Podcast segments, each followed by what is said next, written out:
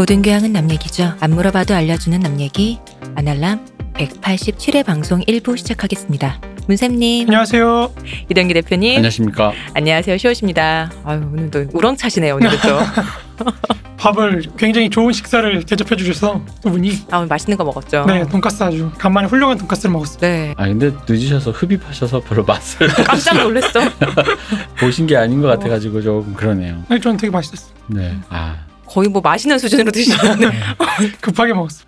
돈가스 스무디인 줄. 진짜 안 씻고 드시는 것 같아. 어, 너무 내가 제일 늦게 먹었을 까 내가 한참 일찍 먹었는데. 저희가 네. 오늘 어제 오늘 올라간 방송에서 음. 사실 저희가 좀 선 녹음을 좀 많이 하고 있잖아요. 네. 네네네. 그 분명히 4월 중순쯤에 우리가 녹음하면서 그 얘기를 했더라고요. 아 요즘 사람들이 좀 아직 해이해져가지고 어, 슬슬 밖에 마스크도 안 쓰고 나다닌다 했더니 지금 오늘 우리가 녹음하고 있는 이 주가 요번 주 지금 계속 예, 이태원에서 이태원에서. 네. 네. 그래서 완전 하, 역시 선녹음을 해도 안 하려면 역시 미래 예언 방송이 되어버렸다. 아 역시 무섭다. 그래서 지금 제가 이 또 이거 녹음하고 한 2, 3주에 올라갈 때 과연 무슨 상황이 벌어질지 자 다시 작두에 올라가 보자면 이 작두가 로또에 맞아야 되는데 그러니까요. 지금 걸 번호 불러봐봐. 6, 8, 9, 13, 34, 24, 45 기억하십시오. 말한 사람도 기억 못할 걸요. 내가 이걸 3주 동안 찍는다 내가 집에 가서 들어보고 아 근데 혹시 그러세요? 로또 사보셨어요? 저는 삽니다. 어. 네 저도 사는데 일주일에 종종 한 3천 원어치만 삽니다. 아 그래요? 네, 저는 보이면 저도 한 3천 원, 2, 3천 원 사는데 저는 늘 사게 되면 5천 원씩 딱 사요. 음. 5천 원도 늘 안 돼요. 저. 근데 제가 옛날에 옛날 저쪽 신림 쪽에 살 때는 사면은 진짜 무조건 한 번은 됐거든요. 아 그래요? 네, 그러니까 와. 최소한 5천 원이라도 됐고 뭐 우와. 5만 원 뭐 이렇게 돼가지고 우와. 어 3천 원에 사서 맨날 매주 오. 5천 원 5만 원 되니까 어마어마한데요? 되게 좋았는데 제가 잠실로 이사를 온 뒤로는 하나도 안 맞아요. 아, 번호가 역시. 하나도 안 맞아요. 이거 이거 이거 로또 음모론 그거잖아요. 그게 뭔가요? 그거 몰라요? 일단 로또 음모론이 일정 분 예를 들어 한 150명 당첨되면 안 되니까 음, 일정 수준의 당첨금 이하로는 안 되게끔 복수 당첨자 수를 제한한다. 음. 1번 1번 음모론이 이거고 2번 음모론은 돈 세탁. 어, 돈, 아, 그건 이제, 그건 이제 뒤쪽. 이제 돈? 세탁 뭐 그런 어. 얘기들이 있는 거고. 그게 아니라 이제 앞에 당첨자 수는 어. 이제 어떻게 되냐면. 개인 잘, 그거를 예, 개인 그거는 잘 사는 동네에서는 잘 안 나온다. 잠실, 송파, 강남, 소초 말고. 어, 이상한데 우리 동네도 그런데 우리 동네 왜 안 되지? 뭐 이렇게 좀 어, 그런 이렇게. 음모론이 있군요. 예, 음모론이 있어. 이거는 어느 정도로 저 오래됐냐면. 강남 3구에 살지 않는데. 그 옛날 저기 한 번 연타로에 계속 2월 돼가지고 한 번에 엄청 크게 터진 그거 네. 이후로 그게 그런 일이 거의 없거든요. 그래가지고 이게 노무현 정부 때부터 거의 이제 이제 거의 한 세대 세대를 넘나드는 음모론이 돼가지고 어, 로또 게이트라고들 애들이 맨날 그랬었어요. 음. 이거 한번 터지면 근데 뭐가 있어야 터지지. 근데 신기하긴 한 게 사실 미국이 우리보다 인구가 훨씬 많잖아요. 3억이 넘는데 근데 미국에서는 일주일에 한 명도 잘 안 되잖아요. 어 그래요? 네, 미국 로또는 당첨자가 진짜 드물게 나와요. 그래서 음. 정말 정말 어마어마한 슈퍼 로또란 말이에요. 근데 우리는 이렇게 더 훨씬 적은 규모의 사람 인구인데도 불구하고 우리 매주 몇 명씩 막 나오잖아요. 그래서 이게 무슨 그런 식으로 돈 세탁하는 거 아니냐 뭐 이런 음, 얘기 그럴 수도 있었거든요. 음, 돈 세탁도 그렇고 그러니까 사행심 때문에 왜냐면 그때 진짜로 2월 됐을 때 그때 장난 아니었겠죠? 경찰 분이셨다 그랬어요. 아마 아, 아주 예전에 그분인가 예전에 봐요. 로또 초창기 때. 어. 근데 그분이 거의 됐을 때 100억인가 뭐 어, 그랬던 맞아요. 것 같아요. 3주인가 2주인가 한 몇 주 2월 돼가지고 돈이 거의 한 100억 된가 그랬어요. 그래가지고 진짜로 그 당시에 같은 로또가 얼마 안 되니까 좀 화제 중심이었는데 로또 샀어 뭐 맞아. 이런 중심인데 뭔가 나라의 분위기가 들썩하는 게 느껴져요. 약간 어, 사람 그러니까 흔히 말하는 사행심이 그러니까 그거를 제한하기 위해서라도 일정 규모로 계속 배출을 하되 일정 규모 이하로는 안 떨어지게 한다라는 이런 음모론이 있었죠. 그래서 다시 신림으로 가서 사야 되나 그런 생각을 하고 있습니다. 로또 사러 실린 거 아닌가요?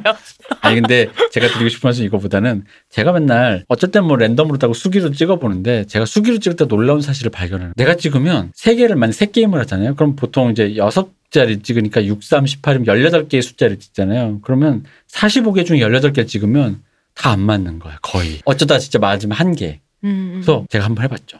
내가 먼저 찍고 음. 그걸 다시 빼고 다시 찍는 거야. 어, 저도 안 그래도 어. 최근에 한번 이렇게 해봤어요. 아, 근데도 안 어, 되더라고요. 맞아. 근데도 안 되는 거야. 그래서 제가 다음 주에 세 번을 빼겠다. 세 번 뺐어.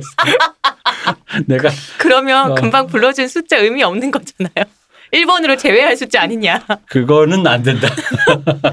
저는 진짜 이런 운이 없어서 전 진짜 5만 원도 한 번도 안 돼봤어요. 아, 그래요? 5천 원만 몇 번 어. 돼봤어요. 어. 저는 저는- 5만 원도 꽤 이렇게 돼가지고 그래요? 사실 우와. 쏠쏠한 수입이었습니다. 오. 저 5천 한번 안 돼봤는데 어. 한 번도 안 돼봤는데 진짜 슬프네요. 한 번도 저, 저도 진짜 이런 거 안 돼요. 근데 저 아는 분이 이렇게 왜 그냥 관상 오빠 본다고 근데 저를 보더니 너나 나나 우리는 그냥 벌어먹고 살아야 된다고 여행수 생각하지 말라고. 여기 당산에도 그 1등 당첨 되게 많은 데가 네. 있어요. 예, 예. 거기도 꽤 되더라고요. 되게 잘 되는 왜 로또점은 그 택배로 우편으로 받으시어요 진짜 아, 그래요? 전화로 주문 받아서 네, 우편으로 받아요. 그 잠실역 8번 출구에 가면은 금요일마다 사람들이 줄을 서 있습니다. 어. 어 그래요? 네, 줄을 엄- 명당인가 봐요. 네, 명당이라서 어. 엄청 줄을 로또 1등이 13번 됐나? 뭐그 2등은 뭐 몇십 번 되고 뭐 그랬던. 곳이라서 8번 출구 기억하십시오. 어. 알겠습니다. 꼭 기억하겠습니다. 저는 안 되더라고요. 거기를 매주 가는데 내 차례는 언제 오는 거야? 아 로또 진짜로 음. 어 어쨌든 그그 번호 그거에 대해 이렇게 옆에 사시는 분 봤어요. 진짜 선수 같이 한 10만 음. 원씩 막 사시는 분 음. 제가 사러 갈때 계시더라고요. 옆에 딱 보고 있는데 이 아저씨가 뭘 적어 오셨더라고. 요 음, 음. 어디선가 신내림 받은 것 같은 그런 쪽지를. 그런 사이트 되게 잘 되나 봐요. 뭐 번호 찍어준다는 사이트 있잖아요. 저 휴대폰 바꾸고 나서 번호를 바꾸고 난 다음에 그런 전화가 음. 로또 그런 거 번호 찍어주는 어. 전화가 전 주인분을 찾으시는 거죠. 그래갖고 자꾸 문자도 오고 뭐 했다고 또 오고 그래서 전화도 오고 그래서 아니다 그런 적 있거든요. 근데 많이들 하시나 봐요. 그런 여러분 사이트. 이게 지난 방송에서 말했던 투기입니다. 아 그쵸. 세계 공황에서 얘기했던 투기.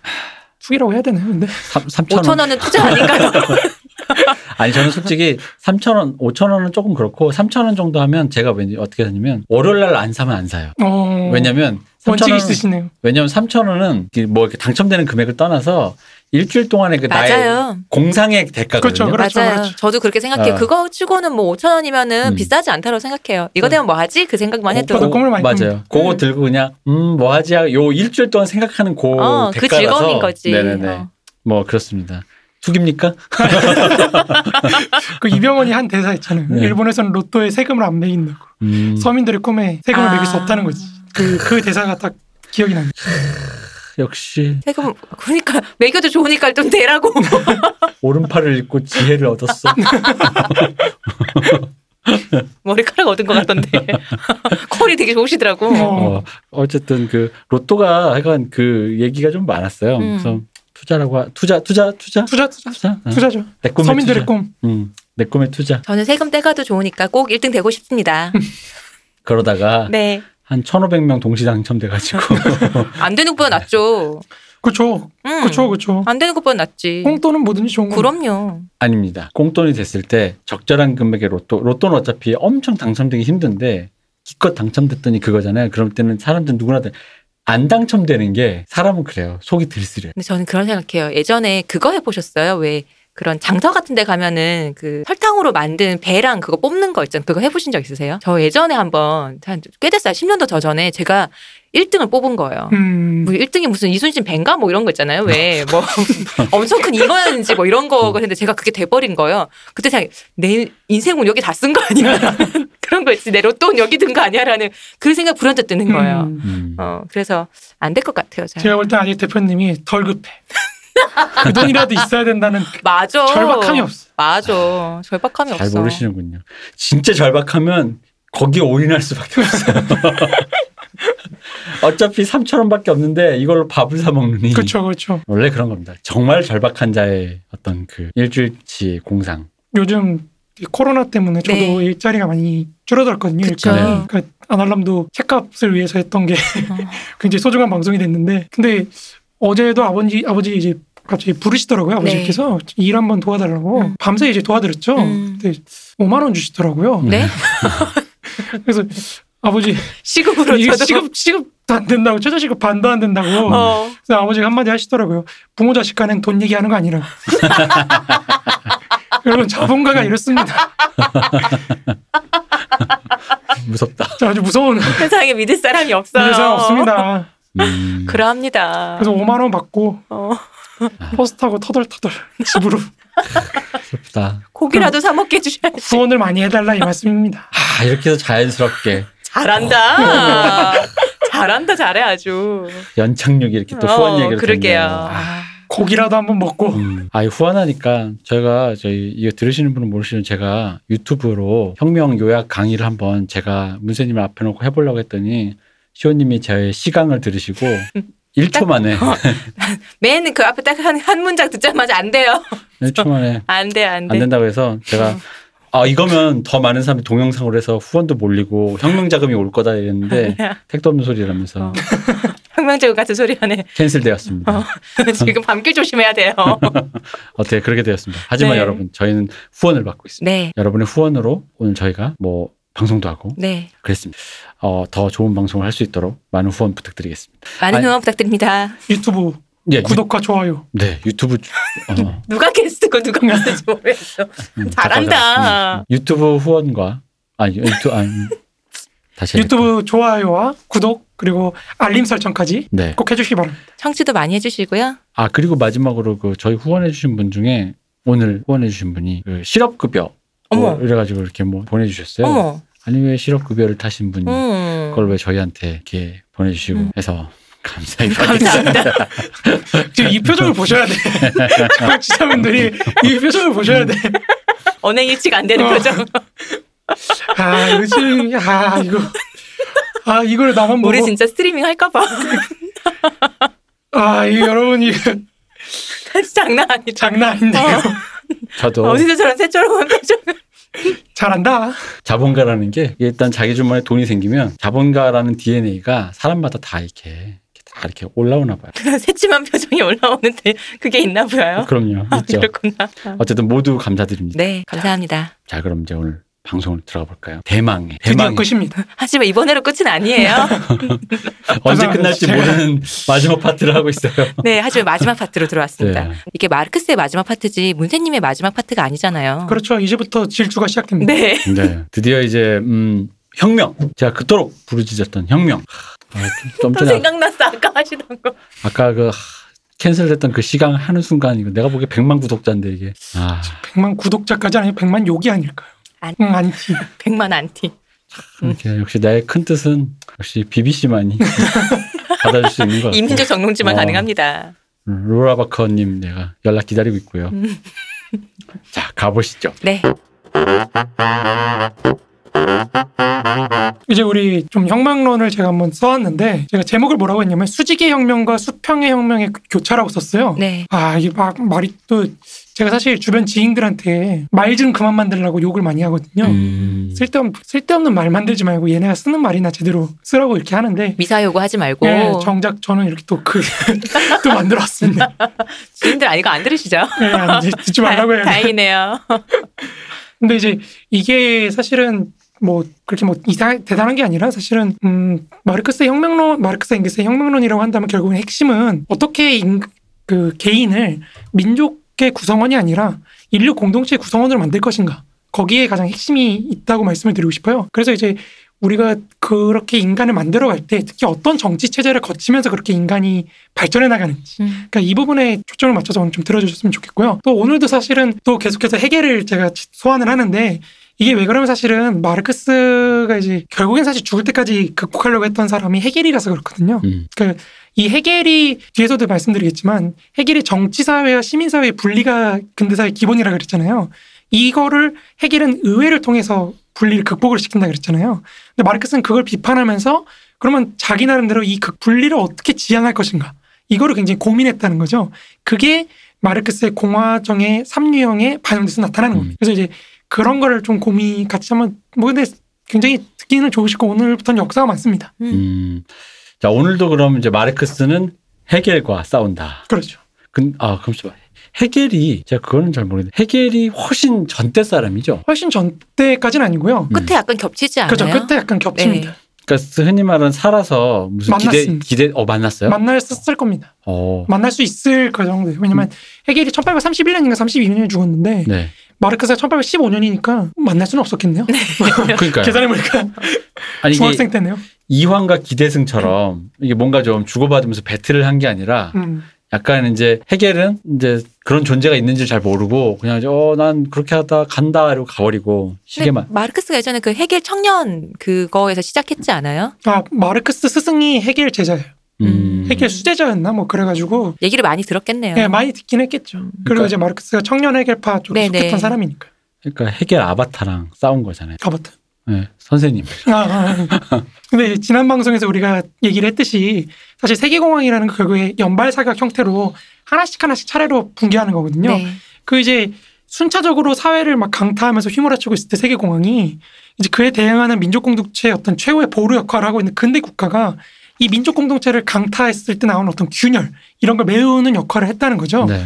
그러다 보니까 각 계급들 간의 투쟁도 사실은 그 균열 속에서 나타나는 건데 그것도 사실 결국에는 국가로 수렴되는 겁니다. 음. 그러니까 사실은 세계 공황이라는 어떤 충격이 온다고 해도 결국에는 근대 국가가 이거를 잘 수렴을 해가지고 음. 자기를 오히려 더 강고하게 만드는 그러니까 그런 걸 하다 보니까 마르크스하고 엥겔스가 기본적으로 목표로 하는 거는 이 강타되었을 때 강타가 와서 빡 한 대 맞았을 때 균열이 생겼을 때 그 균열을 어떻게 벌려가지고 이 근대 국가를 전복을 시키고 여기서부터 이 근대 국가로부터 사람을 끄집어내서 인류 공동체 구성원을 만들 것이 이게 핵심이라는 거죠. 근데 여기서 이제 수직의 혁명과 수평의 혁명이 교차가 된다고 제가 얘기를 드린 건데 네. 이 수직의 혁명과 수평의 그 혁명이라는 건 사실은 그 자본주의적 관계 세계 자, 세계 시장 내에서 자본주의 발전이 위계적으로 돼 있잖아요. 선진국, 중진국, 후진국 이게 수직이라는 거고 네. 수평은 선진국들 간의 관계를 말하는 겁니다. 음. 근데 이제 소수자혁명이라는 그 각각 이제 수- 수직의 혁명은 소수자혁명이 되는 거고 수평의 혁명은 다수자혁명이 되는 거거든요. 근데 이 처음에는 사실은 소수자혁명밖에 없어요. 마르크스 앵스 왜냐면 이 당시에는 뒤에 얘기를 한번 갈무리해 드리는 거 혹시 들으실 때 좀 헷갈릴 수도 있고 왜냐면 뒤에 가면은 뭐 프랑스 갑자기 협- 정치사가 쫙 나오고 뭐 이러다 보니까 헷갈리실 것 같아요. 제가 한번 갈무리를 해드리는, 해드리는 거니까. 그러니까 처, 처음에 19세기 초반까지만 해도 영국만 선진국인 거예요. 음. 그러다 보니까 영국 외에는 다 그냥 그 위- 자본주의 발달에 따라서 위계적으로 이제 질서가 세워지는 건데 19세기 말쯤 가면요. 영국에 도전할 수 있는 산업 국가들이 동시다발적으로 나타나요. 음. 예를 들어서 동아시아에서는 일본, 음. 유럽에서는 서유럽에서는 독일, 프랑스, 그리고 미국도 나타나고 아메리카에서 러시아도 이제 자본주의화가 되기 시작하거든요. 그러니까 이게 동시다발적으로 나타나기 시작하니까 선진국들이 복수가 생기는 거예요. 음. 이 복수의 선진국들이 나중에 전쟁을 하는 게 세계대전이고 음. 그러다 보니까 엥게스가 전략을 이제 바꾸는 게 다수혁명으로 가는 거죠. 음. 엥게스는 소수자혁명 틀에 있다가 다수자혁명을 사유한 거예요. 그러니까 뭐 좀 더 정리해 보면 소수장명일 때는 그러니까 영국의 그러니까 이 지금 영국이라는 체제 하나 정도만 잡아들이면 된다 그렇죠. 요 개념이었다가 다수자라는 건 영국 잡아들이고 러시아 잡아들이고 뭐 프랑스 잡아들이고 잡아들이고, 예. 독일 잡아들이고 이래서 우리끼리의 연대라는 이 수평적인 그것이 조금 필요하다 뭐 이런 말씀이신 그렇죠. 거죠? 그러니까 그런 게 근데 제가 볼 때 같이 가야 되는 거예요. 왜냐면은 음. 그러니까 보통 어 이게 뒤에 수정주의 얘기하면서 많이 얘기하겠지만 문제가 되는 게 소수자 혁명 그리고 수직의 혁명은 러시아 애들이 가져가요. 음. 그게 레닌의 볼셰비키. 아 그렇죠. 예. 그리고 다수자혁명은 수정주의가 가져갑니다. 음. 그, 그 소, 소수장명 수직적인 소수장명은 우리가 흔히 속칭 말하는 혁명에 대한 이미지 그 자체잖아요. 그렇죠, 그렇죠. 두근두근 그 자체. 맞습니다. 예. 그 폭력 혁명 네. 일으켜가지고 이제 가자는 건데 음. 다수자혁명은 이제 그럼 선진국들끼리 어떻게 이 내부를 침식할 것인가. 음. 근대 국가 이미 기능하고 있는 잘 기능하고 있는 근대 국가를 어떻게 침식을 시켜가지고 우리가 이끌고 나갈 것인가 이거에 되게 핵심이거든요. 근데 제가 볼 때는 성공하기 위해서는 혁명이 이 두 개가 같이 가야 된다는 거예요. 음. 왜 그러냐면 뒤에서 설명하겠지만 결국에는 후진국에서 나- 일어나는 혁명이 선진국까지 도달해야 되거든요. 네. 그리고 동시에 선진국들에서도 그 후진국의 영향을 받아서 다시 혁명이 서로 상호작용하면서 올라가야지 음. 이게 사람들이 미- 근대 국가라는 것 틀 내에서 민족 공동체로 수렴되는 게 아니고 음. 거기서 이게 핀셋으로 뽑듯이 쭉 끌려 나올 수가 있다는 거죠. 음. 서로 상호작용하는 과정에서. 근데 이제 그게 안 되면은 사실은 소수장명은 이제 레닌이 보여줬듯이 음. 서유럽으로 돌진하자. 그게 이제 레닌이 폴란드하고 전쟁하는 거거든요. 음. 왜냐하면 혁명을 수출하겠다. 우리가 혁명을 그러니까 소수혁명의 핵심은 뒤에서도 얘기했지만 결국엔 프랑스에서 그 주축이거든요. 그러니까 선진국, 중진국, 후진국이 있을 때 소수혁명이라는 거는 중진국을 중심으로 해서 어떻게 혁명을 선진국까지 이끌고 갈 것인가. 이게 핵심이 되는 거고 다수자 혁명은 선진국들 간에서 어떻게 혁명을 이끌고 갈 것인가. 음. 이거거든요. 그럼 레닌이 생각했던 건 뭐냐면은 중진국 수준이었던 러시아에서 혁명을 일으켜서 어떻게 서유럽까지 돌진할 것인가. 음. 이게 핵심이 되는 거예요. 그래서 레닌이 소수자 혁명론을 그렇게 열심히 따랐던 거고 그게 이제 트로츠키가 좀 더 이론화를 한 게 연속 혁명인 거죠. 네. 근데 이제 요게 막히거든요. 폴란드에서. 음. 볼셰비키가 그럼 우리가 서유럽으로 군대를 끌고 가자. 적군 가자 그러면서 이제 나중에 스탈린한테 처형당하는 투아차프스키나 이런 사람들이 군대를 이끌고 바르샤바를 돌진을 하죠. 음. 근데 바르샤바 돌진하는데 패배함. 거기서 끝나고 나니까 레닌이 음 이제 혁명은 끝났구나. 다 이루었다. 음. 내가 할 수 있는 게 없다. 이러고 고민하는 사이에 죽고 이제 스탈린이 집권하고. 뭐 이러면서 이제 국가 사회주의로 가는 거고 반대로 나중에 이제 아마 다다음 시간이 될 것 뭐될것 같은데 수정주의에서는 이제 다수자 연대를 하다 보니까 선진국들 간에 이게 잘 되는 줄 알았던 거예요. 음. 이게 잘 되는 줄 알았는데 후진국들 간의 관계를 어떻게 할지를 고민을 안 하다 보니까 베른슈타인이 음. 결국은 어떻게 되냐면 선진국의 자기 만족이 되어버린 거죠. 음. 그죠, 그죠. 음. 우린 잘났어. 음. 우리 엄청 잘났고 그러다 보니까 베른슈타인이 의도한 것과 다르게 그 다수자 혁명을 했던 사회민주주의는 결국 민족 공동체에 수렴된. 수렴되는 음. 그런 사조로 바뀌게 됩니다. 그래서 베른슈타인도 말년에 이게 아닌데 음. 이러면서 이제 죽거든. 그러니까 두 혁명가가 사실 서로 협력을 했으면 좋았겠죠. 역시 이렇게 잘 된 건 우리 민족이 잘나서야. 그렇죠. 그런 식으로 가는 거죠. 가는 거죠. 근데 지금 말씀하신 건 지금 작금의 코로나 상황에서도 뭔가 시사하는 점이 참 많은 것 같아요. 그러니까 이런 경 세계적인 어떤 위기가 왔을 때 음. 지금도 사실 아니 뭐 잘한 건 잘한 건데 그게 결국 이렇게 내가 잘했네 제가 못했네를 이렇게 수렴하면서 아, 이렇게. 서로 간의 그 음. 뭐라 그럴까 한줄 세우기를 하잖아요. 어, 줄 세우- 왜냐면은 제가 이제 그런 생각이 드는 거죠. 그러니까 우리가 뭐 이제 비축 영미라고 놀렸지만 또 미국 저 누구는 우리나라 사회주의 국가였다고 뭐 이렇게 놀리는 음. 얘기지만 그러니까 400년 동안. 중앙 집권제 국가의 아시아적 특질상에서 그런 것도 있고 뭐양가 그런 류의 영향이 없었던 게 아니기 때문에 이런 음. 뭔가 효과가 있을 것처럼 그들도 마찬가지로 그 자유주의 걔네들의 자유주의가 그렇게까지 썩어 문드러진 것만은 아니기 아님에도 불구하고 그런 효과가 벌어진 거 그러니까 모든 것이 영향을 주고받은 건데 하, 이제 서, 서유럽의 이 잡것들은 자유주의가 이게 팽배해가지고 이제 근본도 없이 저렇게 무질서해졌다 내지는 그런데 그 말을 만약에 우리가 할 거면 걔들이 우리한테 너희 중앙집권 독재 이런 거 너무 오래 해가지고 국가의 지시에 너무 잘 따르는 국민 아니냐 이 말도 부정할 사실 딱히 부정할 수는 없어요 그렇게 치면은 그걸 받아들이겠다고 치면은 영향이 있을 수도 있고 없을 수도 있으니까 근데 그런 측면에서 그러니까 그런 류의 말들이 막 오고 가는 걸 보고 있다 보면 지금 말씀드리는 말씀하시는 게 뭔가 막 핀셋을 아까 뽑는다 그랬잖아요 네, 네. 그게 뭔가 이렇게 될까? 그렇죠. 그러니까 이제 그런 생각이 드는 거예요. 아니 코로나 이것만 갖고도 이렇게 지금 내가 잘했네, 제가 잘했네, 뭐 저희 베트남 저거 뭐 싱가포르 저놈들 막 한국 K 방역 이거 정말 진짜 지존이고요, 뭐 이러는데 만약에 이걸 똑같은 생각으로 세계 공황이 왔어요. 한국이 약간 혁명에 성공했어. 뭐 촛불이 아니라 이번에 뭐 횃불로 뭐 했다고 쳐봐.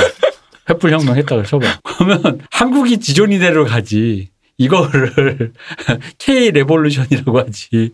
이거를 K를 뗄 수 있을까? 그렇죠. 앞에 K를 과연 한국인이 포기할 수 있을까? 과연 그게 의문인 거예요. 음, 그렇죠. 그렇죠. 아, 그래서 저는 궁금합니다. 과연 이분들은 어떻게 생각을 했을까? 그래서 뭐 뒤에서 계속 말씀드리겠지만 결국에는 이게 서로 그 자기 민족적인 이해관계를 어느 정도 포기할 수밖에 없게 돼야 돼요. 음. 그죠? 예. 맞아요. 네, 그게 안 되면은 쟤도 망하고 나도 망하고 음. 사실 이게 1848년 혁명에서 우리가 뒤에서 다루면서 계속 보겠지만 계속 마르크스가 주장하는 거거든요. 이러면 망한다. 하지만 사람이 그 어리석어, 어리석음이라는 것이. 그렇죠. 어. 근데 뭐 어쨌든 이론적으로는 그렇다는 겁니다. 네. 제가 볼 때는 이 지금 우리 시대에 만약에 이거를 적용하고자 한다면은 이 수- 수평과 수직이 서로 교차하는 여기서부터 시작을 해야지 음. 음 그게 안 되면 사실은 좀 어렵겠죠. 네. 그러니까 저는 사실 개인적으로 그 제가 맨날 주장하는 어떤 정치적 주장이나 이런 거에 기반해서 사실 여기에 기초를 두고 있습니다. 네. 예를 들어서 이제 뒤에서 다루겠지만 한국은 민주공화정 민주적 공화정의 위치에 도달했거든요. 음. 지금 어느 정도 물론 아직 입헌적 공화정에 비슷한 좀 그런 게 있긴 하지만 예를 들어 국가보안법이라든지 네. 뭐 이런 게 있긴 하지만 어쨌든 아시아에서 거의 뭐 유일하다고 할 수는 없지만 그래도 그나마 잘 기능하는 민주적 공화정이거든요.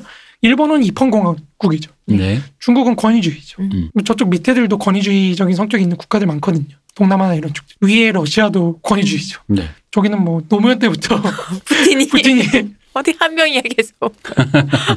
그 좋잖아요. 학 일단 세계사 공부한 학생들한테는 참 좋은 아 거예요. 그렇죠 그런 거죠. 이게 외울, 외울 필요 없고. 음. 어쨌든 그러다 보니까 그 저는 개인적으로는 정치적인 입장 같은 거를 이 민주적 공화정이라는 걸 갖고 한국이 아시아 공화주의의 선봉이 돼야 된다 이런 얘기를 많이 하거든요. 네. 그러니까 이제 그런 것도 사실 다 여기에 얽혀져 있는 거죠. 그러니까 그 말씀을 들으면 그 말이 그 이 말을 곡해 자기는 곡해한다고 생각 안 하지만 대부분 듣는 사람들이 그래서 그 식민지 그치. 대, 대, 어. 대국의 식민지의 꿈을 꾸시는 분들에게 자양분이 돼요 항상 그런 얘기가 한국 그 성, 이게 문제예요. 어, 대동아 공영의 한국적 버전의 뭔가 그 단어를 만들어서 음, 음. 드디어 한국이 중국, 일본, 러시아를 호령하면서 이 아시아의 중추 허브가 되겠다 이 식민지 야요. 그러니까 이게 음. 베른슈타인이 저렇게 가거든요. 저런 식으로 이제 골로 가시거든요. 그 양반은 참 나랑 비슷해. 되게 참 내가 생각한 회로 그대로 어. 뭔가 먼저 가신 게 있어. 근데 저는 문세님이 그렇게 말씀하셨는 제일 먼저 드는 생각이 좀 피곤하거든요. 우리가 먼저 가고 우리가 끌어야 되고 아 피곤해 이런 생각이 든단 말이에요. 아니 근데 제가 주변에 진짜 말씀을 들으시다 보면은 그거 구분이 되게 어렵긴 해요. 그러니까 왜냐면 우리가 누군가를 도와서 이렇게 뭔가 함께 한다라는 게인데 그 말을 하는 걸 들어보면은 방금 말씀하신 혁명이든 뭐든 혹은 민주주의를 수출한다 음. 뭐 그런 얘기들이 은연중에 제가 아까 말씀드린 K를 뗄 수 있을까라는 말이 거기서 생각하는 음, 그렇죠, 건데 그렇죠. 내가 보기엔 이거는 뭐 우리 지금 K 방역 시스템이라고 치면은 그걸 수출한다. 뭐 우리의 시스템을 수출한다 그러면 거기에 그렇게 K를 붙이고 싶은 거야. 그리고 그게 의시되고 싶은 거지. 그리고 이게 K에서 왔다라는 거를 인증을 딱 받고 그리고 너희들은 막 종국에는 기, 뭐, 뭐라고 뭐라고 해야 될까? 그러니까 뭐 뭐랄까 음, 기뻐하라 뭐 이런 식으로 다 K가 다 베풀어진 은혜니까. 그래서 일단 근데 제가 그거를 쭉 듣다 보면 갈무리해 보면 이게 결국 식민지에 대한 야욕같이 느껴지거든요. 근데 그게 사실 마냥 부정할 건 아니라는 거죠. 그러니까 음. 왜 그러냐면 제가 옛날에 공산당 선언 설명할 때도 네. 결국 프롤레타리아트라는 게 노동계급이라는 게 형식적으로는 하나의 국민국가 내에서 네. 민족적 계급의 위치에 올라가야 된다고 음. 말씀드렸던 적이 있거든요. 네. 그러니까 뭐냐면 결국에 혁명이라는 게 민족 계급의 그러니까 민족 공동체라는 것의 이해관계와 계급적 이해관계가 일치하는 측면에서 이루어질 수 있다는 거죠. 음. 우리가 지지도 얻어야 되고 왜냐면 네. 그 헤게모니도 장악을 해야 되기 때문에 그러니까 저는 한국인들이 갖고 있는 그런 것들을 좀 이렇게 역사적으로 충족시켜 주는 것도 나쁘지 않다고 생각합니다. 음. 개인적으로. 어떤 면에서 사실 좀 충족이 필요하다고 봐요. 왜냐하면 그러니까 계속해서 그런 식으로 K를 붙이고 싶어 하는 것 자체가 그게 계속해서 소급하는 거잖아요. 갈구를 한다는 게 충족이 안 돼서 그런데 그렇죠. 어지간하면 충족되면 사실 더 이상 그런 얘기 안 하거든요. 어, 좀 필요하다고는 생각해요. 그러면 저 개인적으로는 많이 충족됐다고 생각하는데 아직은 안 되는 어, 거지. 그러니까 내 주변 보면은 택도 없는 것안 같아요. 되는 거지. 어. 맨 뒤에 이제 어제 보내드린 그 다수혁명에 관한 책 아니 책이래 그걸 보면은 네. 글을 보면은 그런 부분에 대한 고민이 있습니다. 음. 이 사람들을 어떻게 그러니까 엥게스가 주장하는 게 정당이 교육자가 돼야 된다는 거거든요. 결국에는 음. 음. 그러니까 인민들한테 계속해서 다양한 국제적인 정보를 끊임없이 줄 수 있어야 된다. 음. 그것도 이 정당의 서사에 맞춰서 프롤레타리아트 서사에 맞춰서 계속해서 그걸 주입을 시켜줘야 된다.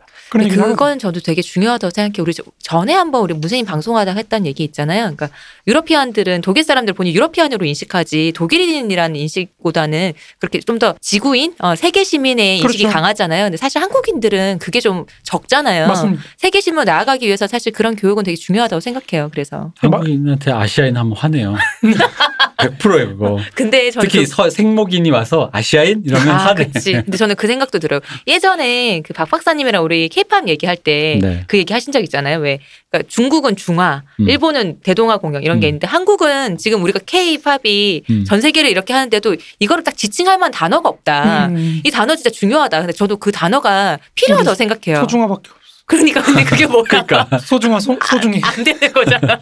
그러니까 약간 단어에서 느껴지는 그 야망이 느껴지는 어, 말이 잘 없어요. 어, 우리가 이렇게 해냈을 때 이걸 딱 표현할 수 있는 우리 우리만의 말이 없다는 그렇죠. 거죠. 근데 우리만의 만약에 단어가 생기면 그 단어 하나로도 사람이 좀 충족될 것 같거든요. 난 있다고 생각해. 뭐요? 그 인터넷 유행어 있잖아. 정벅. 그 뭐야? 그 뭐야?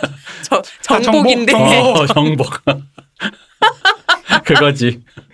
뭐 있어? 뭘 자꾸 수, 수사로 만들어? 정복이지 정복. 아니 중국은 중화하고 일본은 대동아 공연하는데 우리 정복. 정, 복도 정복이래. 아니 정- 모냥 빠져갖고 정- 이거 되겠나 이거.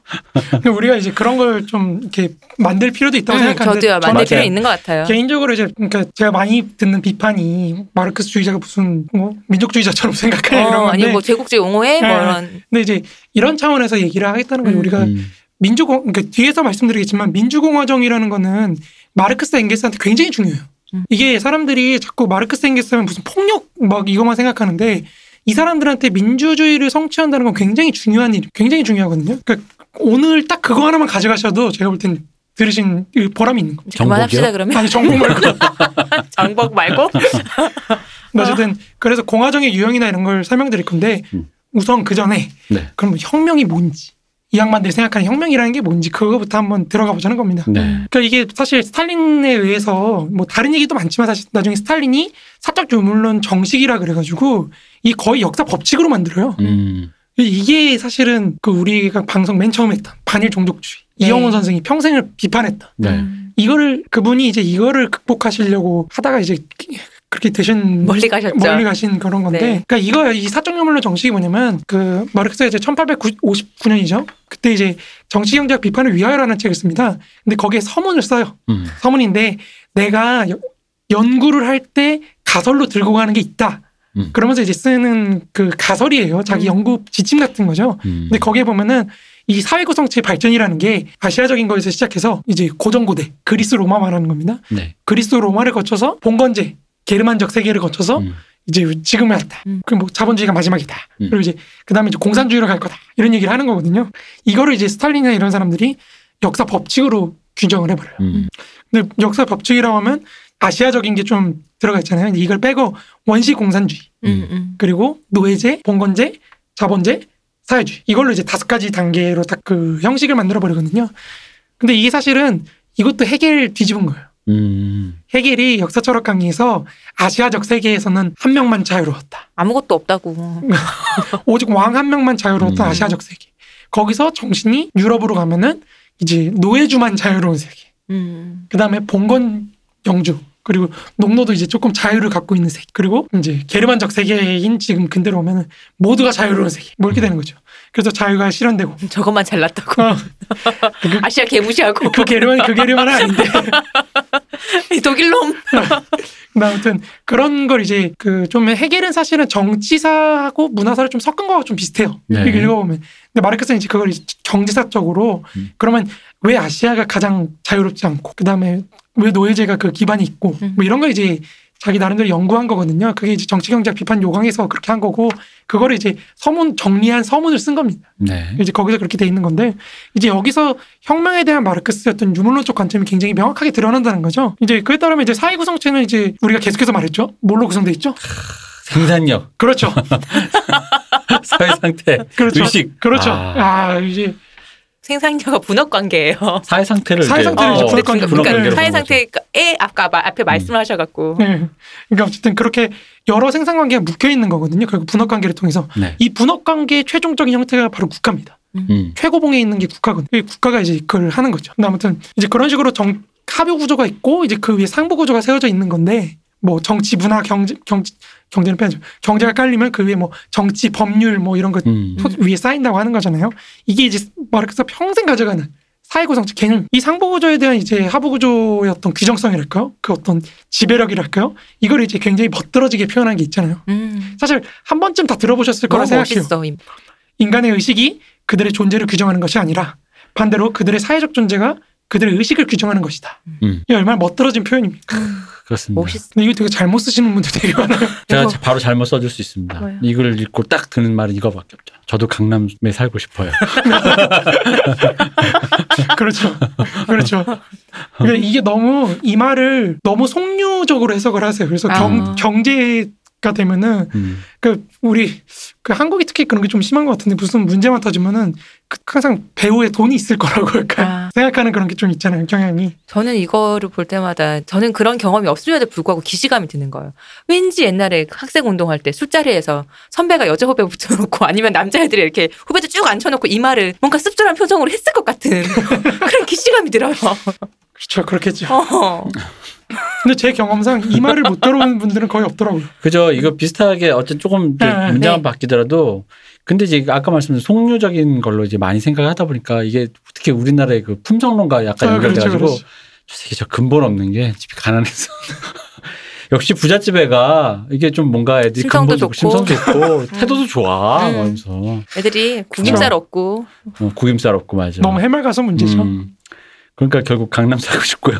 근데 이제 이 하부 구조 뭐 계속해서 말씀드린 마르크스는 하부 구조라는 경제의 변화가 네. 상부 구조를 규정하기 때문에 변화 기동성을 갖고 있는 건 경제입니다. 음. 경제가 기동성을 갖고 있다고 봐요, 기본적으로. 그래서 이 사람들이 경제사를 그렇게 열심히 얘기를 한 거예요. 네. 경제사가 깔리면 그 다음에 나머지는 설명하는 게 쉽다는 거죠. 음. 따라가는 걸로 설명하면 되니까. 그래서 경제사 뭐 이런 거 이론 만들고 뭐 그러는 건데 이제 그에 따르면 혁명이라는 건 결국에는 그 사회적 생산력이 변화하는 거에 따라서 생산 관계도 저- 조금씩 조금씩 변하다 보니까 나중에 이게 전체가 한번 바뀌어야 될 때가 오는 거예요. 필연적으로. 그 바뀌는 게 이제 혁명이라는 거죠. 토대가 한번 팍 바뀌는 그런 혁명기가 한번 도래한다. 이런 겁니다. 근데 바로 여기서 해결하고 이제 부딪히기 시작하는 겁니다. 음. 바로 이 지점에서. 이 계속해서 해결을 제가 호출을 하는 거는 어, 마르크스가 했으니까요. 네.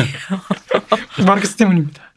그러니까 결국에는 해겔의 근대적인 어떤 근대 사회에 대한 인식이라고 한다면 어, 상부구조인 국가를 좀 더 우월하게 평가하는 거예요. 음. 사실은. 그러니까 여기서 차이가 큰 거예요.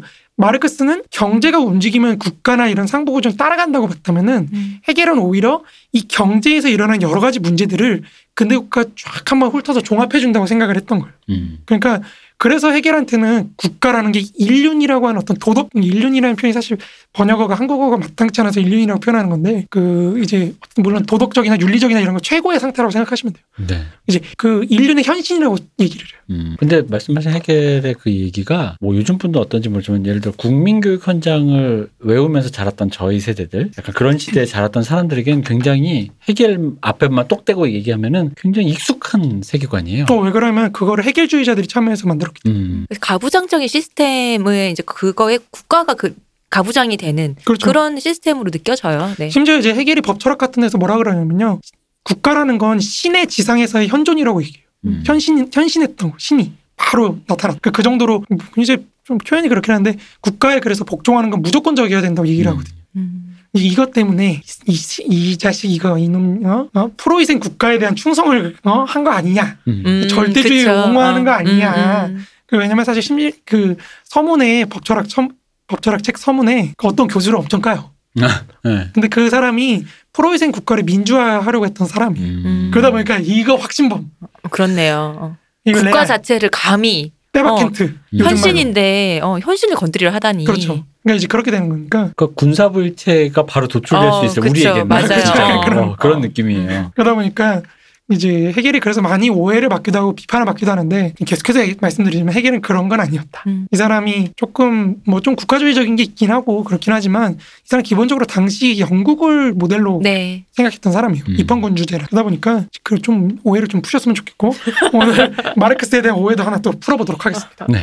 어쨌든 이 여기서 해겔과 가장 대결을 많이 한다고 말씀드렸는데 특히 해겔 법철학에 대한 비판서인 해겔 법철학 비판이라는 책을 써요. 음. 출판 안 한. 음, 왜요? 이제 본인이 뭐라 그러냐면요. 이걸 출판하려 그랬더니 설명해야 될 게 너무 많은 거예요. 너무 음. 여러 얘기가 섞여 있다 보니까 왜냐면 제가 말씀드렸다시피 마르크스는 뭘 중시한다 그랬죠? 경제? 경제죠. 네. 그러니까 경제에 대한 얘기하고 정치에 대한 얘기가 섞여 있다 보니까 음. 이게 그런 분리해서 먼저 경제를 쭉 다루고 그 다음에 비판을 해야겠다라고 생각을 한 거예요. 그러다 보니까 이거 쓰고 나서 바로 쓰는 게 1844년에 이제 경제학 철학 수고 음. 그걸 쓰거든요.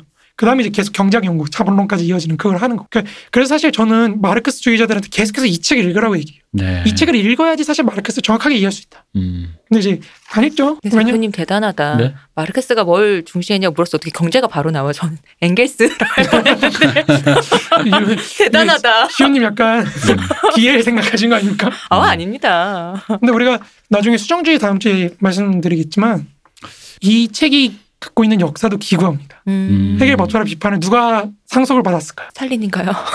멀리 가야 돼. 우리가 지금 계속 얘기 못 하시는 분이 베르슈타인. 어머. 진짜. 베르슈타인이 이 책을 숨겨놓고 안 꺼내요. 어. 어. 베르슈타인이 나만 봐야지. 네 맞아요 그거예요. 그러니까 저는 좀 비윤리적이란 거라고 생각하는데 지식의 보고를 누가도 나눌 수 없어. 엥겔스가 죽고 나서 마르크스 엥겔스 유고를 누가 가질 것인가 아, 네. 문제된다고 말씀드렸잖아요. 네. 그때 사실 가져갔던 사람 중에 하나가 베른슈타인입니다. 아. 이 베른슈타인이 마르크스 유고를 갖고 안 돌려줘요. 아 그럼 이게 지금 잠깐만 실제로 그 유고를 갖고 사람들 모르게 내가 가, 보전처럼 이렇게 유, 이게 뭐 갖고 나 혼자 원래 진짜 그거를 레알로 문자 네. 그대로 했다고요? 네, 나만 골룸, 나만 골룸 보면서 같지 않아요? 아 진짜로? 간지를 쥐고 있던 골룸 나만 같은데. 보면서 어. 이제 나는 그러면 절대적인 진리를 어, 갖고 있는 거죠. 그치. 그 진짜 아. 절대 반지 갖고 있는 골룸 같잖아. 어. 아니 유치하네.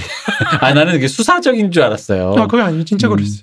그래서 나중에 이제 그 러시아에 또 이제 엄청 유명한 네. 마르크스 엥겔스 그 연구자가 있습니다. 네. 라자노프였나 이름이? 근데 그 양반이 유고 수집을 하는 사람이었거든요. 음. 그래서 나중에 소련 스탈린한테 숙청, 숙청당합니다. 아. 어. 쓸데없는 소리 했다고. 아. 네가 알아봐야 얼마나 알아 이 자식아. 이렇게 되는 거죠.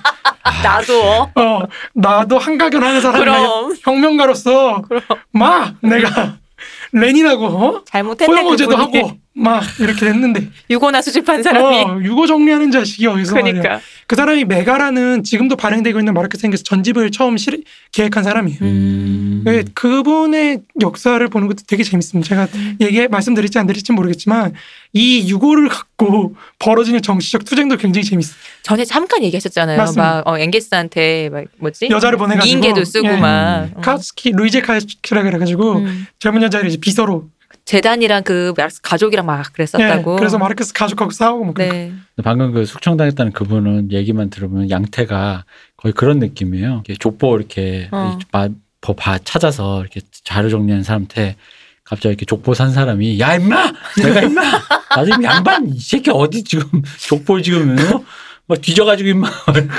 우리가 쌍놈이라는 걸 어. 그러니까 약간 그런 기분이 들고 또 여담입니다만 해결 법철학 비판 이 책은 사실 많은 사람들이 읽기를 가장 꺼려한다 제 느낌으로는 꺼려했던 이유가 뭐냐면은 해결 때문입니다. 해결이란 이 음, 타이틀 때문이에요. 음, 왜냐면 해결을 법철학을 비판했대잖아요. 그럼 내가 이 책을 읽기 전에 해결부터 읽어야 될것 그치. 같아. 해결 법철학을 읽어야 되는데 근데 또 법철학을 읽으려면 또 해결을 또 알아야 되니까. 어. 돼. 네. 근데 게다가 또 해결이 어렵잖아. 어려운데 어. 해결에서 또 법철학 그게 얼마나 어려운지는 모르지만 해결의 법철학? 해결도 어려운데 해결에서 또 뭔가 또 특화된 무엇? 근데 그걸 비판? 그러면 지지. 일단 이 책 읽기 전에 너무 사전 작업이 많아 보이니까 이 책을 그렇죠. 접근을 안 해요. 예. 근데 어쨌든 또 여담을 좀 잠깐 하자면은 네. 베른슈타인한테 손에 들어갔던 이 해결 법철학 비판이 앞에 부분이 떼어져 있습니다. 어. 어. 유고의 앞에 부분이 상실돼 있어요. 음. 뭐야. 먹었나 보다 이 자식이. 어. 왜 그거 그런 거죠. 어. 근데 이게 나중에 접신하려고? 어. 그 라자노프가 1930년대 20년대 그 복사본을 해가지고 발표를 해요. 음. 그때서야 돌려줍니다. 베른슈타인. 음. 아, 갖고는 있었군요. 갖고 있던 거를 그때서야 이제 저기서 발표가 나니까 네. 그때 돌려주나 뭐 그럽니다. 다행이네요. 그래서 제가 근데 그게 훼손이 많이 된 상태였어요. 음. 그래서 이게 또 라자노프가 또 분노하고 뭐 이러거든요. 그 사람이 서지학을 하신 그런 음. 것도 아, 하고 예. 그래가지고 그러니까 그렇게 또 수, 수집을 하고 싶어 그렇죠. 하시겠죠? 그게 왜 그러면 중요한 게 뭐냐면 마르크스 앵겔스 서재라는 게 네. 그러니까 예를 들어 제가 오늘 깨꼬닥 했어요. 네. 그럼 제 집에 있는 문서들을 그대로 옮긴다고 할때 이게 순서가 굉장히 중요하거든요. 그렇죠. 자, 어떻게 배치돼 있느냐에 따라서 이 사상가가 어떻게 생각했는지가 다 의미가 있는 건데 음. 이 라자노프가 독일의 사회민주당의 그 문서 서고에 들어갔을 때 절망을. 그냥 마구잡이로 돼 있는 거예요. 음, 마르크스 앵겔스의 그 서고 서재 순서가 있었는데 그 순서를 맘대로 해버린 겁니다. 음. 누가 했을까요? 베른슈타인인가요? 그것도 맞아요. 그것도 이제 그쪽 사회민주당 애들이 그것 때문에 또 정치적 투쟁 있고 뭐 이러다 보니까 그 순서도 나만 알고 있을 거야. 아니 뭐 급하게 옮기고 이러다 보니까 서로 뺏어가지 않 뺏기지 않으려고 막 음. 이러다 보니까 음. 그래서 이제 라자노프가 절망하고 하, 우리는 우리는 이 위대한 사상가들의 진정한 사상을 의미를 도저히 못, 모르게 됐다. 음. 마치 옛날 우리 박정희가 무령왕릉 그냥 네. 돌고래 그 도굴해 버리고 그렇게 한 것처럼 순서가 다 지금 모르잖아요. 그런 것처럼 그렇게 된 거죠. 음. 근데 이제 그래 다행이네요. 우리 때처럼 그 뭐야 다 외운 다음에 씹어 먹진 않아서. 그 학교에서 공부 잘하는 애한테 좀 보여달라 그랬더니 안 보여주고 이게 딱 사자 씹어 그거잖아 그런 진짜. 거? 어, 딱 그거잖아요. 종이질이 안 좋아서 안 될 것 같았나 보죠, 뭐. 야. 제가 베른슈타인을 조금 치사하다 그러는 거예요. 많이 치사해요. 아니 어. 많이 치사하죠. 어, 조금이 아니에요. 그래서 제가 인간적으로 별로 안 좋아요. 음. 베른슈타인 안 좋아했는데 최근에 읽다 보니까 다시 읽다 보니까 짠해졌어요. 약간 짠해지는 거죠. 아 이 노인네 이거 말로는 진짜 불쌍하거든요. 아니 그렇게 사니까 골룸 말년도 생각해 보세요. 절대 만지지고 혼자서 그러다가 뭐 그렇긴 한데 치사하다기보단 그러니까 요즘 표현은 찌질함에 가까워. 그렇죠, 찌질한 맞아. 좀 이렇게 좀 그릇이 사람이, 작다, 어, 사람이. 좀 그래서 그릇이 작은 맞아. 거죠. 그릇이. 어. 자잘하네요 어. 뭔가. 그이 양반 나중에 이 양반이 그 히틀러가 집권하기 바로 1주 전인가 2주 전에 죽어요. 음. 음. 그 이, 이 양반 죽고 나서 며칠 뒤에 히틀러가 집권에 성공한 총리로 딱 뽑히거든요. 그, 그 다음에 이제 이 사람 친구였던 카우츠키는 도망다니죠. 음. 오스트리아로 도망갔다가 다시 또 도망가다 죽, 가족들 다 죽고 뭐 이렇게 되거든요. 근데 아무튼 그런 거 보면 약간 옛날에는 저도 이런 거 보면서 아, 이 인간성 나쁜 놈 방금 말씀하신 것처럼 음. 벌 받은 거다. 그러니까 이렇게 했는데 요즘엔 좀 그렇네요. 사람이. 짜네요. 어떻게 요새 감상적이어지셨어. 네, 감상적이에요. 근데 아무튼 이 해겔 법철학 비판에 한정했을 때 마르크스와 해겔의 근대 사회에 대한 이해가 기본적으로 세 가지 지점에서 차이를 보여요. 음. 음. 그첫 번째가 뭐냐면 정치와 경제의 분리를 근대 국가에 해소할 수 있느냐, 음. 해소할 수 있느냐 없느냐 이게 가장 중요해요. 이 분리가 사실은 혁명에 대한 이해를 바꾸는 거예요. 음. 음. 그러니까 사실은 우리가 계속해서 얘기하는 사회민주주의의 그 지금 말하는 유럽식 사회민주주의의 원조가 베른슈타인이다. 음. 이렇게 얘기를 많이 하거든요. 네. 근데 이제 제가 보기에는 사실은 그게 해겔인 거죠. 음. 해겔이고 오히려 그러니까 베른슈타인과 마르크스의 대결이 아니라 제가 볼때 헤겔과 마르크스의 대결인 거예요. 근대 사회라는 거. 음. 기본적으로. 그 이제 뒤에서 설명드리겠습니다. 네. 이제 그게 첫 번째 주제인 거고 두 번째는 어떤 계급이 사회 전체를 대표할 수 있는 보편 계급이냐 음. 이게 이제 두 번째 논점입니다. 그 마지막 세 번째가 보통 선거권에 대한 이해의 차이. 음. 이게 이제 세 가지가 다르다는 겁니다. 정치와 경제의 분리에 대한 이해. 두 번째로 누가 그럼 이 정치와 경제에 대한 분리를 극복할 것인가. 어떤 주체가 사회를 이끌 것인가. 그 마지막 세 번째로 그 주체들과 보통 선거권 간의 관계는 어떻게 되는가. 이거로 가는 겁니다. 이제 근대적 국가에 있어서 첫 번째부터 일단 설명을 드리자면 근대적 인간에게 있어서 가장 문제가 되는 건 역시나 루소가 이론화했듯이 시민사회와 정치사회 분리입니다. 음. 우리는 정치에 아무 내 사실 투표를 안 해도 안 하고 살수 살아도 있죠. 얼마든지 살 수 있어요. 그럼 물론 그러면 이제 또 삶이 힘들어지긴 질 수도 있고 뭐 그렇긴 하지만 어쨌든 그 분리가 가장 중요합니다. 다시 말해서 시민으로서의 존재와 공민으로서의 존재. 여기서 공민이라는 건 정치적 어떤 주권자를 의미하는 겁니다. 음. 공민으로서의 존재 간의 괴리를 어떻게 통합할 것인가. 이게 가장 핵- 핵심입니다. 뭐 쉽게 얘기하면 최근에 뭐 깨시민 그 운동처럼 그러니까 흔히 말하는 시민들이 깨어나라 이런 거랑도 관계된 그런 류의 맞습니다. 얘기인 맞습니다. 거죠. 예. 근데 이거는 사실은 레닌까지도 가는 문제예요. 음. 그러니까 레닌이 사실은 제가 말씀드렸죠. 이 사람이 자기 말을 그냥 호떡 뒤집듯이 그냥 뒤집어 버려요. 막 그냥 뒤집어요. 예를 들어서 내가 A라고 주장했어요. 그래서 보셰비키 지지자들이 그래요. 우리 A를 해야 돼. 우리 두목이 하자 그랬어. 그래서 A를 막 주장해요. 그럼 갑자기 상황이 조금 바뀌면 A를 왜 하냐고 이 멍청한 것들아. 지금 상황이 바뀌었으니까 B를 해야 되는데. 그거 대학원생한테 교수님들이 자주 하는 거 아니에요? 갑질이죠. 어. 그리고 하, 하란 말도 안 했는데 왜 하냐고 하고 그러고 아, 그렇죠. 어, 자기가 보면 하라 그랬는데 내가 언제 그랬냐 그러고 그렇죠. 뭐 이런 거. 그러면 이제 그 보셰비키들이 그래서 되게 불만을 많이 해요. 음. 우리는 두목계 간청들입니다. 이러지 마십시오.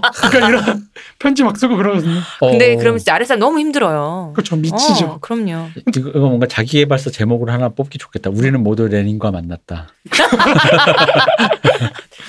우리는 모두 누군가의 레닌이었다. 어. 아, 그죠. 그게 낫죠. 어. 어, 그 뭔가 서정적인데요? 네. 음.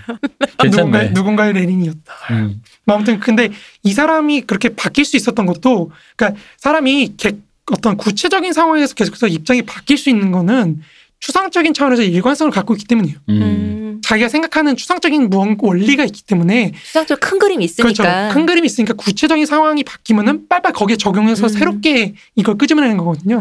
근데 하지만 실무자들 힘든 소리가 그렇죠. 실무자들은 죽어가는 생각만 거죠. 해도. 근데 사실 레닌이 약간 고문관적인 게 있어요. 음. 그러니까 그걸 되게 즐겨요. 음. 일하는 걸 되게 좋아하고 음.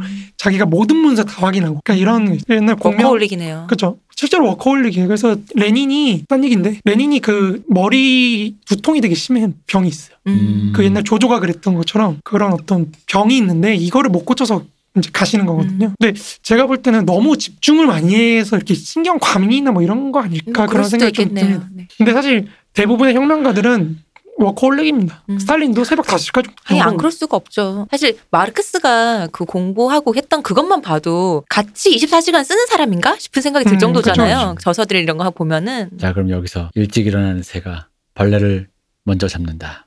일찍 일어나는 간다. 근데 벌레가 또 먼저 잡혀 먹는 거 아닙니까? 그러면 벌레 입장에서는 일찍 안 일어나는 게 참으로 그렇죠. 어떻게 살아야 합니까? 어떻게 살아려면 당신이 벌레인지 새인지부터 그렇죠. 그것부터 생각을 해야죠. 해야 돼. 전 벌레 같아요. 저도 그쪽에 가까운 전도 그리고 일찍하기 싫어서. 네. 근데 이제 얘기를 이어가자면 네. 이 헤겔이라는 사람은 사실은 그 공민과 시민의 괴리가 문제가 된다 그랬잖아요. 이거가 일치된 시대가 있습니다. 음. 그 시대가 고대 그리스 로마인 거죠. 아. 이 당시 그쵸? 사- 이 당시 사람들은 고대 그리스 로마만 뻑가는 거예요. 어, 음. 맞아요. 사실은 이 근대인들한테 특히 유럽인들한테 고대 그리스 로마라는 건 거의 뭐 이상적인 세계 그렇죠. 그 자체. 우리가 옛날 공자 뭐순 요순 네, 그런 요순 거, 시대 예, 얘기하는 것처럼. 그리듯이 그런 거기 때문에 근데 이제 그 문제가 되는 게 그거예요. 그런 고대 그리스 로마적인 완성된 시대를 음. 오늘날의 근대적 사회에서 구현할 수 있느냐 없느냐 음. 이게 해겔이 사실은 고민했던 문제고 해겔을 우리가 보통 프랑스 혁명을 사유한 철학자라고 얘기를 많이 하는데 네.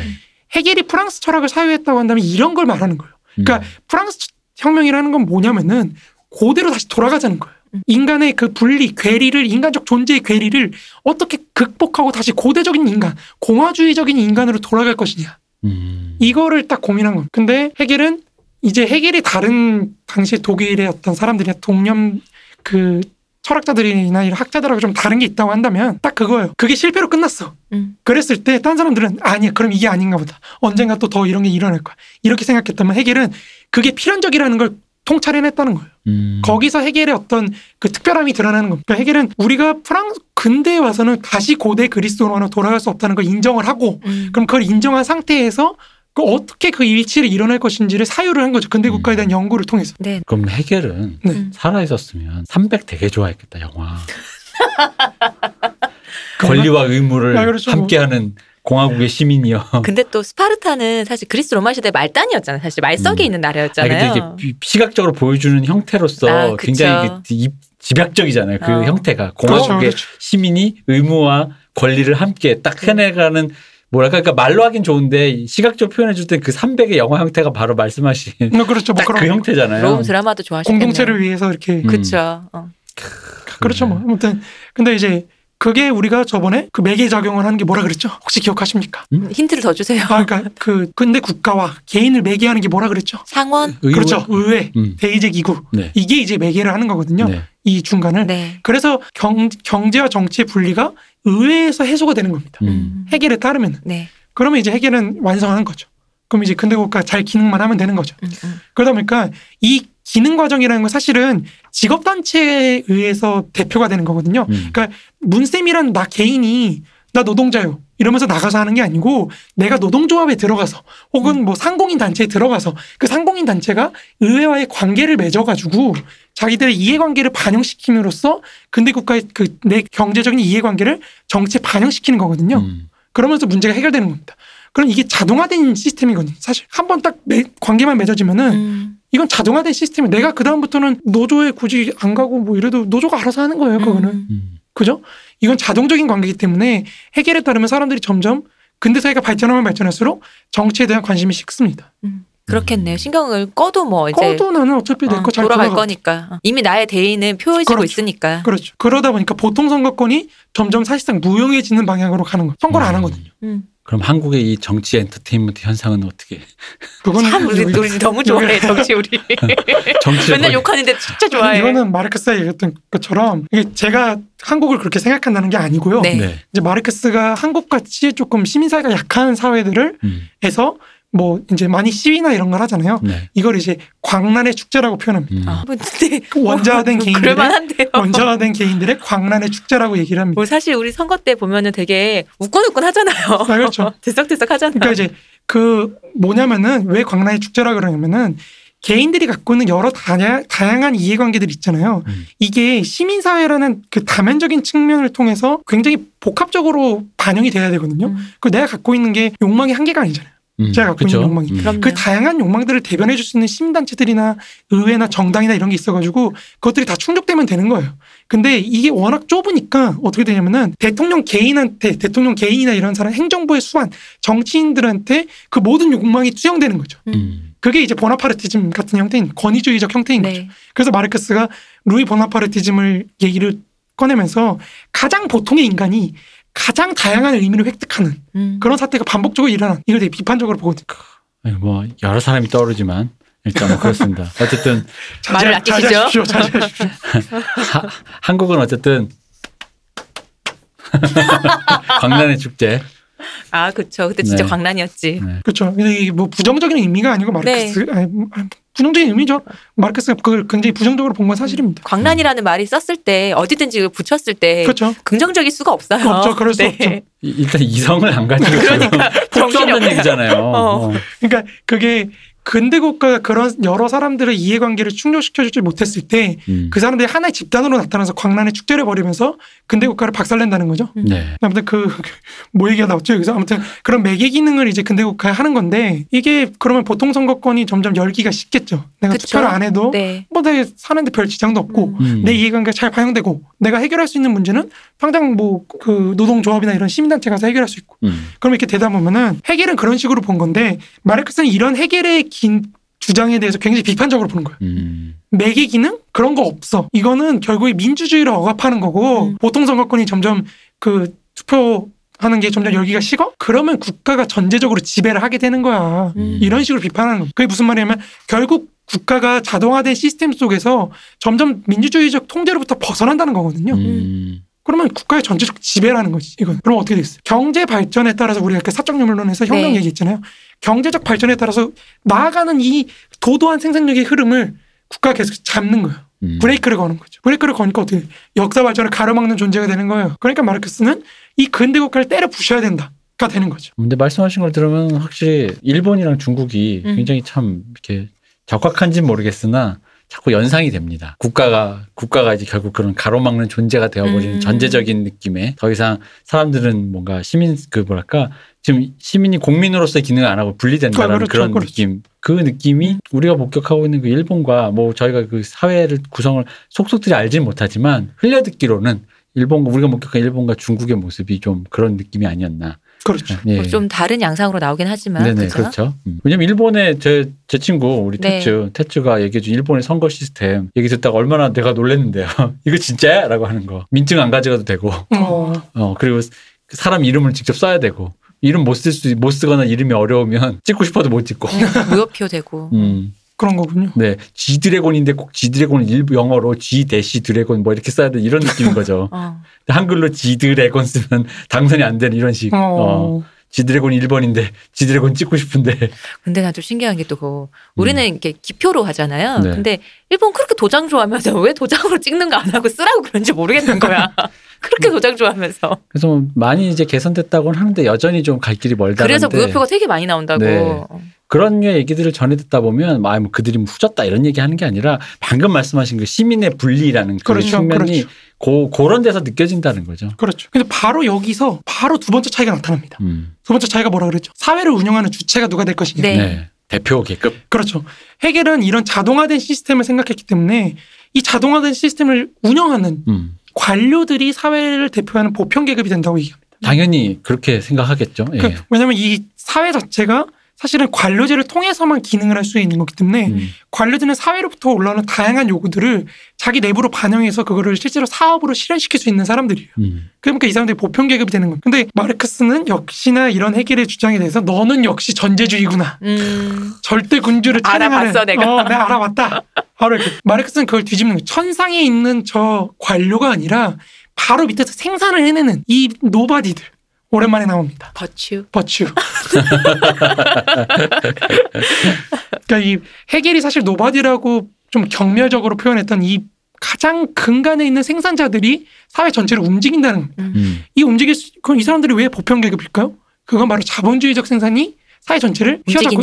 예, 휘어잡고 있기 때문입니다. 그러니까 뭐 이 사람들이 대단히 노동자 계급이 대단히 훌륭하고 뭐 약자고 소소 이거라서가 아니라 아니라 이 사람들이 운영하는 곳이 자본주의가 사회 전체를 장악하고 있기 때문이라는 거예요. 음. 그러다 보니까 마르크스는 이 사회를 움직이는 진정한 어떤 주체, 이 생산자 계급, 노동자 계급의 이해가 상보 구조인 정치에 반영되어야 비로소 민주주의적으로 사회가 운영된다는 거예요. 음. 그게 아니면 결국에 민주주의는 계속 제한될 수밖에 없고 음. 이 관료, 국가, 자동적으로 기능하는 이 국가 시스템이 사람들을 전제적으로 관리하는 것밖에 안 된다는 거예요. 실제로 이제 다운사이징 데모크라시라는 책이 있거든요. 네. 그 책이 이런 주장을 하죠. 음. 왜냐면 이게 점점 너무 자동화가 많이 되고 관료제가 기능이 점점 발달하다 보니까 시민이 시민이 아니고 권리를 행사하는 시민이 아니고 서비스를 받는 주체가 됐다. 음. 관료가 서비스를 제공하는 사람이 되어버린 거예요. 네. 그리고 소비자가 된 거죠. 음. 시민이 시민이 시민이 아니라. 어? 약간 시민이 시민이 시민이 아니라. 아무튼 그렇게 돼버렸다고 이제 비판을 하면서 이제 민주주의가 굉장히 축소됐다. 음. 그분은 이제 그렇게 주장하는데 이게 약간 마르크스의 비판하고 좀 맥이 통하는 지점이 있는 거죠. 지금 저희 사회에서 시민들이 공무원을 대하는 어떤 모습 같기도 한데요. 어, 약간 비슷한 거죠. 네. 그리고 얼마 전에 기재부 홍남기 아, 네. 그분과의 그 어떤 그 일전 네. 일기토를 보면서 어. 그 그분은 다른 의미로 이런 거죠. 그러니까 이게 뭐 그 문재인 정부의 어떤 그 뭐 선이건 악이건 뭐 그 의도를 떠나서 정치는 어쨌든 간에 사람의 여론과 그런 걸 신경 쓰는데 네. 관료제의 그 탄탄한 여론과 그렇죠, 상관없는 그렇죠. 그 음. 그 단, 단단한 애, 그 의식 있잖아요. 그러니까 되게 그게 오히려 그 흥미로운 포인트였거든요. 정치는 어쨌건 내가 그렇게 생각 안 해도 여론이 그러면 그걸 음. 따라서 수렴하는 게 어떤 맞습니다. 그들의 기능인 건데 여론이 당장 지금 뭘 해라 그래도 우리의 의지 음. 혹은 의리가 생각하고 판단상 그럴 수 없다라는 그렇죠, 걸 밀고 그렇죠. 가잖아요. 그 음. 관료제가. 그거 보면서 굉장히 좀 이, 이게 좀 와닿는 지금 말씀하신 분이 와닿는 게 있네요. 맞습니다. 그러니까 이런 논리들이 사실은 이미 거의 200년 전에 음. 이 해놨다. 어, 그러니까 똑똑한 우리가 사람들이 우리가 그렇죠. 그러니까 해결적 세계에 살고 있었어. 그렇죠. 어. 그래서 제가 근대 사회는 뭐와 뭐? 어. 마르크스 해결 사이. 아 우리 그럼 사이에 있구나. 그렇죠. 사이에 있는. 아니 우리 와에 있는 거구나. 마르크스와 해겔 그러니까 우리 와에 그렇죠. 있네. 아, 난 이순신과 이황 사이에 있는 줄 알았더니 그거 아니었네. 아니야. 집회 하도 봐가지고. 근데 이제 조금 공부하신 분들은 네. 이제 그렇게 말씀하시죠. 무슨 소리야? 역사는 마르크스는 해결 아류지. 음. 그리고 근대 사회는 칸트와 해결 사이. 그럼 이제 그럼 이제 마르크스주의자는 발끈하는 거죠. 알아서 싸우고 뭐라는 하나로? 해주세요. 독일, 독일 분들끼리 좀 어, 그러니까요. 그러니까 어쨌든 제가 말씀드리고 싶은 근대 사회를 이해하는 데 있어서 독일 철학이라는 게 갖고 있는 의미가 그만큼 엄청나다는 거죠. 음. 네. 그러니까요. 말씀하시는 거다 한국에서 보- 우리가 그냥 사회 생활에서 보는 그림이어가지고 음. 전 진짜 좀, 좀 약간 다른 의미로 환기가 되는 게 있네요. 진짜 해결적 세계에서 살고 있네. 그렇죠. 한국, 21세기 한국조차.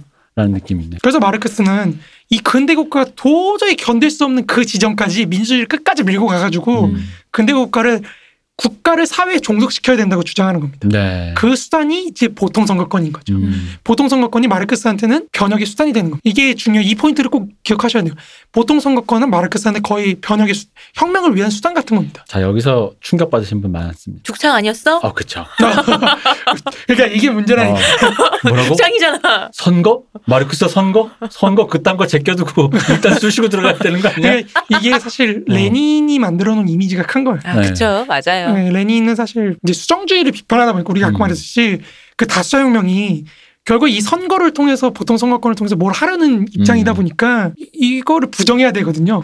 그리고 레닌과 스탈린으로 이어지면서 물론 이렇게 그 둘은 그 또 다르다고 하지만 하지만 사람들이 생각하기로는 사회주의 하면은 이제 레- 마르크스가 쭉 그, 그 내려오는데 이미지가 있잖아요. 그 계보가 있는데 그 둘이 정말로 사람들을 많이 죽창 정말 했잖아요. 그렇죠. 그러다 보니까 마르크스한테도 그 이미지가 더 씌워지는 거죠. 어. 근데 이게 이게, 이게 자꾸 이게 아, 이게 요즘 나이가 드니까 힘이 없어서 자꾸 줄줄 새네요. 입이 그냥 줄줄 새는데 뭘 하시는 거예요 지금?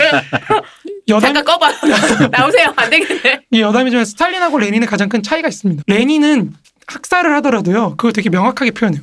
계급적 적대에 기반해서 학살을 합니다. 음. 무슨 말이냐면은 내가 만약에 시- 제가 만약에 시온, 시온이 오늘 또 빨간색 옷을 입으셔가지고 네. 네. 시온님이 그 지주인 거죠. 예를 음. 들어서 지주 계급을 죽이는 건 괜찮은 거. 그러니까 이렇게 레닌의 말은 계급적인 걸로 되기 때문에 스탈린은 그게 아니에요.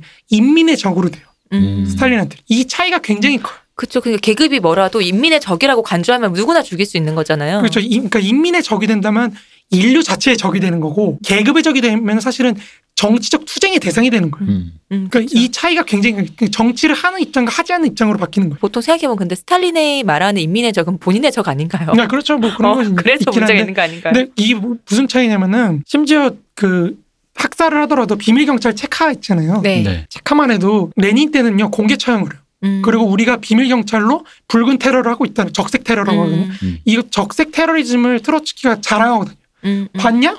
너네 서유럽 애들 봤냐고. 우리는 계급의 적을 이렇게 가만두지 않아. 테러리즘으로 바로 죽여버려. 음. 이렇게 막 떠벌리고 다니는데 음.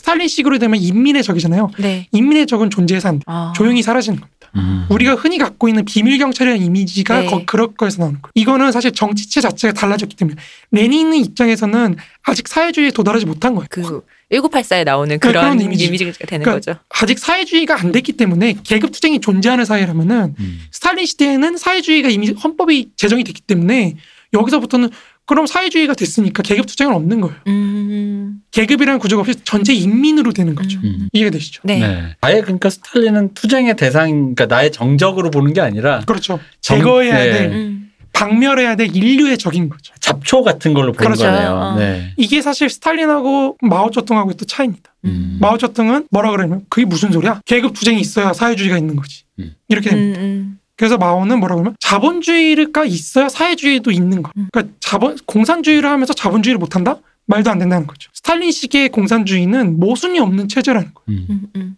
모순이 없으면 운동이 없어. 운동이 없으니까 쟤네는 정치된. 우리는 공산주의를 하기 위해서 자본주의를 하고 자본주의를 위해서 공산주의를 하는 그런 시스템. 이게 참 알 것 같으면서도 모르겠는 말이네요. 모르겠죠? 네. 그 결국 이거 줄여서 얘기하면 마오가 스탈린 보고 니는 동아리야라고 한 거예요. 그렇죠. 어, 네, 이게 그래서 마오를 부정의 철학자라고 얘기를 하는 거예요. 음. 왜냐면 마오가 중시했던 운동이거든. 누구 죽든지 그런 거 신경 안 써요. 이분은. 그러니까 마오가 사람 죽는 거에 별로 신경 안 쓰는 거예요. 폐양배를 또 생각나고요. 그렇죠. 태양메리트 생각나고. 그러게 근데 그분들 다 대국 사람들이어서 네. 우리랑은 약간 그 사고 체계가 좀 다른 것 같아요. 그분들이 그렇죠. 대단한 사람을 떠나서 그 나라 베이스에 나고 자라신 분들이라 그런지 단위에 대한 생각도 어, 좀 다른 것 같고. 그러니까 인식의 단위가 좀 다른 어. 거라는 생각이 들어요. 그 스탈린이 한 유명한 말이 있지. 한 사람이 죽으면 비극이고 어 맞아요. 만 명이 죽으면 통계라고. 음. 수백만이 죽으면 통계 그런 식으로 빗대서 하는 것도 많지만 한 명 죽이면 살인마고 뭐 열 명 죽이면 아, 그렇죠, 살인범인데 그렇죠. 뭐천 명 죽이면은 뭐 학살자가 아니고 뭐 정신이 되고 뭐 이런 식의 뭐 비유도 많잖아요. 뭐 그렇죠. 레닌도 사실은 그런 말을 써요. 정치는 뭐다? 수 머리 쓰다. 음. 뭐 이런 얘기하는데 아무튼 네. 옆으로 막 됐습니다. 뒷얘기 막 하다 보니까 아무튼 근데 어디 얘기하다 말았죠? 마르크스가 이제 이런 식으로 사실 이 사람들이 보통 선거권을 통해서 어떻게 근대 국가를 전복시킬 거냐 이거를 가장 중시를 했다는 거 이게 사실 우리가 뒤에서 다룰 공화정 개념의 핵심이 바로 여기 있습니다. 음. 이 보통 선거권에 대한 이해, 이 보통 선거권을 기준으로 공화정의 정의가 딱 나오는 거거든요. 음. 사실은 그러니까 이 보통 선거권에 대해서 좀 한번 염두에 두고 염두에 두고 한번 네. 가시면 좋겠습니다.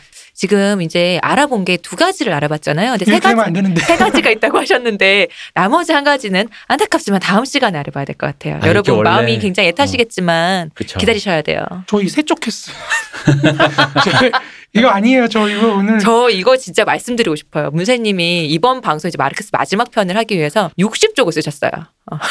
페이지 60페이지를 대본 쓰신 거예요. 그리고는 아, 한 두세 회 하면 되겠죠? 이러는데 근데 지금 그래서 아 그러면은 이번에는 못해도 15장 정도 나가야 된다 했는데 그렇죠. 지금 그렇죠. 3장 했어. 그 우리 잡담 많이 해서 그래요. 이게 어디 바로- 탓하세요 어. 지금? 제 탓이 아닙니다, 여러분. 자, 어쨌든 네. 저 오늘은 안타깝게도 세 개 중에 두 개만 듣고 아 그래도 두 개나 했어요. 60초 후에가 아니라 24시간 후에 나머지 하나를 드실 수 있습니다. 하룻밤만 자면 와요 여러분. 네. 네 내일 뵙겠습니다. 문세님 고생하셨습니다. 고생하셨습니다. 고생하셨습니다 대표님. 감사합니다. 감사한데 쉬우셨습니다.